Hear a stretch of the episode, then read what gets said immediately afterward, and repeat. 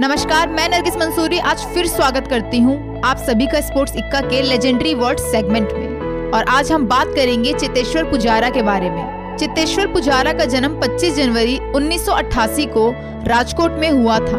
उनके पिता अरविंद शिवलाल पुजारा एक रणजी खिलाड़ी थे, जो सौराष्ट्र की तरफ़ से खेलते थे। माँ का सपना पूरा करना एकमात्र मकसद था। रानी पुजारा को कैंसर था। और जब 2005 में वह अंडर 19 का मैच खेलकर लौटे तो उन्हें पता चला कि अब उनकी माँ दुनिया में नहीं रही। अब उसके बाद ही पुजारा की लाइफ का एक ही मकसद था कि माँ के सपने को पूरा करना, और वो सपना माँ की मौत के बाद पाँच साल बाद पूरा हुआ। इसलिए पुजारा के लिए क्रिकेट केवल एक खेल नहीं, बल्कि एक पूजा है। पुजारा ने कहा था कि मेरे पिता अरविंद पुजारा बेहद सख्त कोच हैं। हम आज भी फ़ोन पर खेल के तकनीकी पक्षों की चर्चा करते हैं। सच कहूँ तो वो ही मेरे लिए गुरु और मेंटर हैं। ऑस्ट्रेलिया के खिलाफ 2010 की घरेलू सीरीज़, टेस्ट क्रिकेट में पुजारा ने ऑस्ट्रेलिया के खिलाफ 2010 की घरेलू सीरीज़ के दूसरे क्रिकेट टेस्ट मैच में पदार्पण किया। घायल वीवीएस लक्ष्मण के स्थान पर शामिल पुजारा पहली पारी में केवल तीन गेंदों का सामना कर एक चौके की सहायता से चार रन बनाकर आउट हो गए थे। पुजारा ऐसे पांचवे भारतीय बल्लेबाज हैं जिसने अपने पहले ही मैच में चौथी पारी में अर्धशतक बनाया था। पुजारा को क्रिकेट की काफ़ी ज़्यादा रुचि है। अल्पायु में ही अंडर 14 की टीम में उन्होंने अपने नाम का एक तीहरा शतक लगाया था। अंडर 19 में इंग्लैंड के खिलाफ उन्होंने दोहरा शतक बनाया। साल 2005 में उन्होंने क्रिकेट में अपने करियर की शुरुआत की। और 2005 में क्रिकेट करियर की शुरुआत करते ही साल 2006 में उन्हें एक लंबा ब्रेक मिल गया। इसके बाद अंडर 19 वर्ल्ड कप में उन्होंने साढ़े तीन रन बनाकर man of the match series का भी खिताब जीता। क्वार्टर फाइनल में उन्होंने वेस्ट इंडीज के खिलाफ सत्तानवे रन और सेमीफाइनल में एक सौ उनतीस रनों की नाबाद पारी खेली।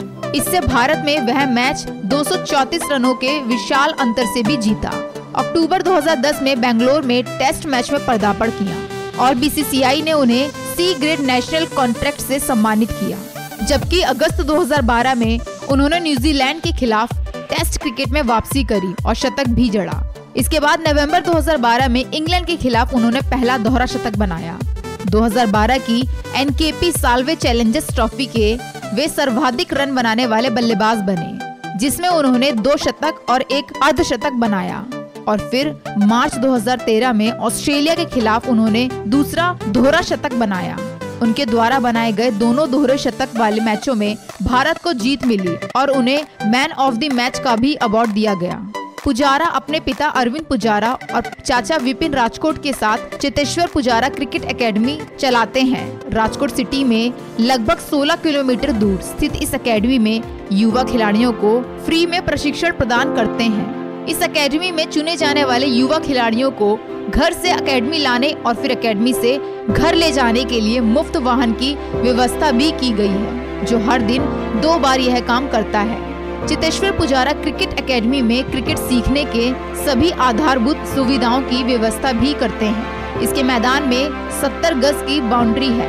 एकेडमी में बल्लेबाजी का अभ्यास कराने वाली बॉलिंग मशीन के अलावा शारीरिक फिटनेस और व्यायाम के लिए भी इक्विपमेंट रखे गए हैं। खिलाड़ियों को ट्रेनिंग जर्सी और जूते भी अकेडमी की तरफ़ से ही उपलब्ध कराए जाते हैं। भारत के इस खिलाड़ी ने बहुत ही कम वक्त में वह जगह हासिल की है, जिसके लिए यह कहा जा रहा है कि महान बल्लेबाज राहुल द्रविड़ के संन्यास के बाद उनका विकल्प कौन होगा।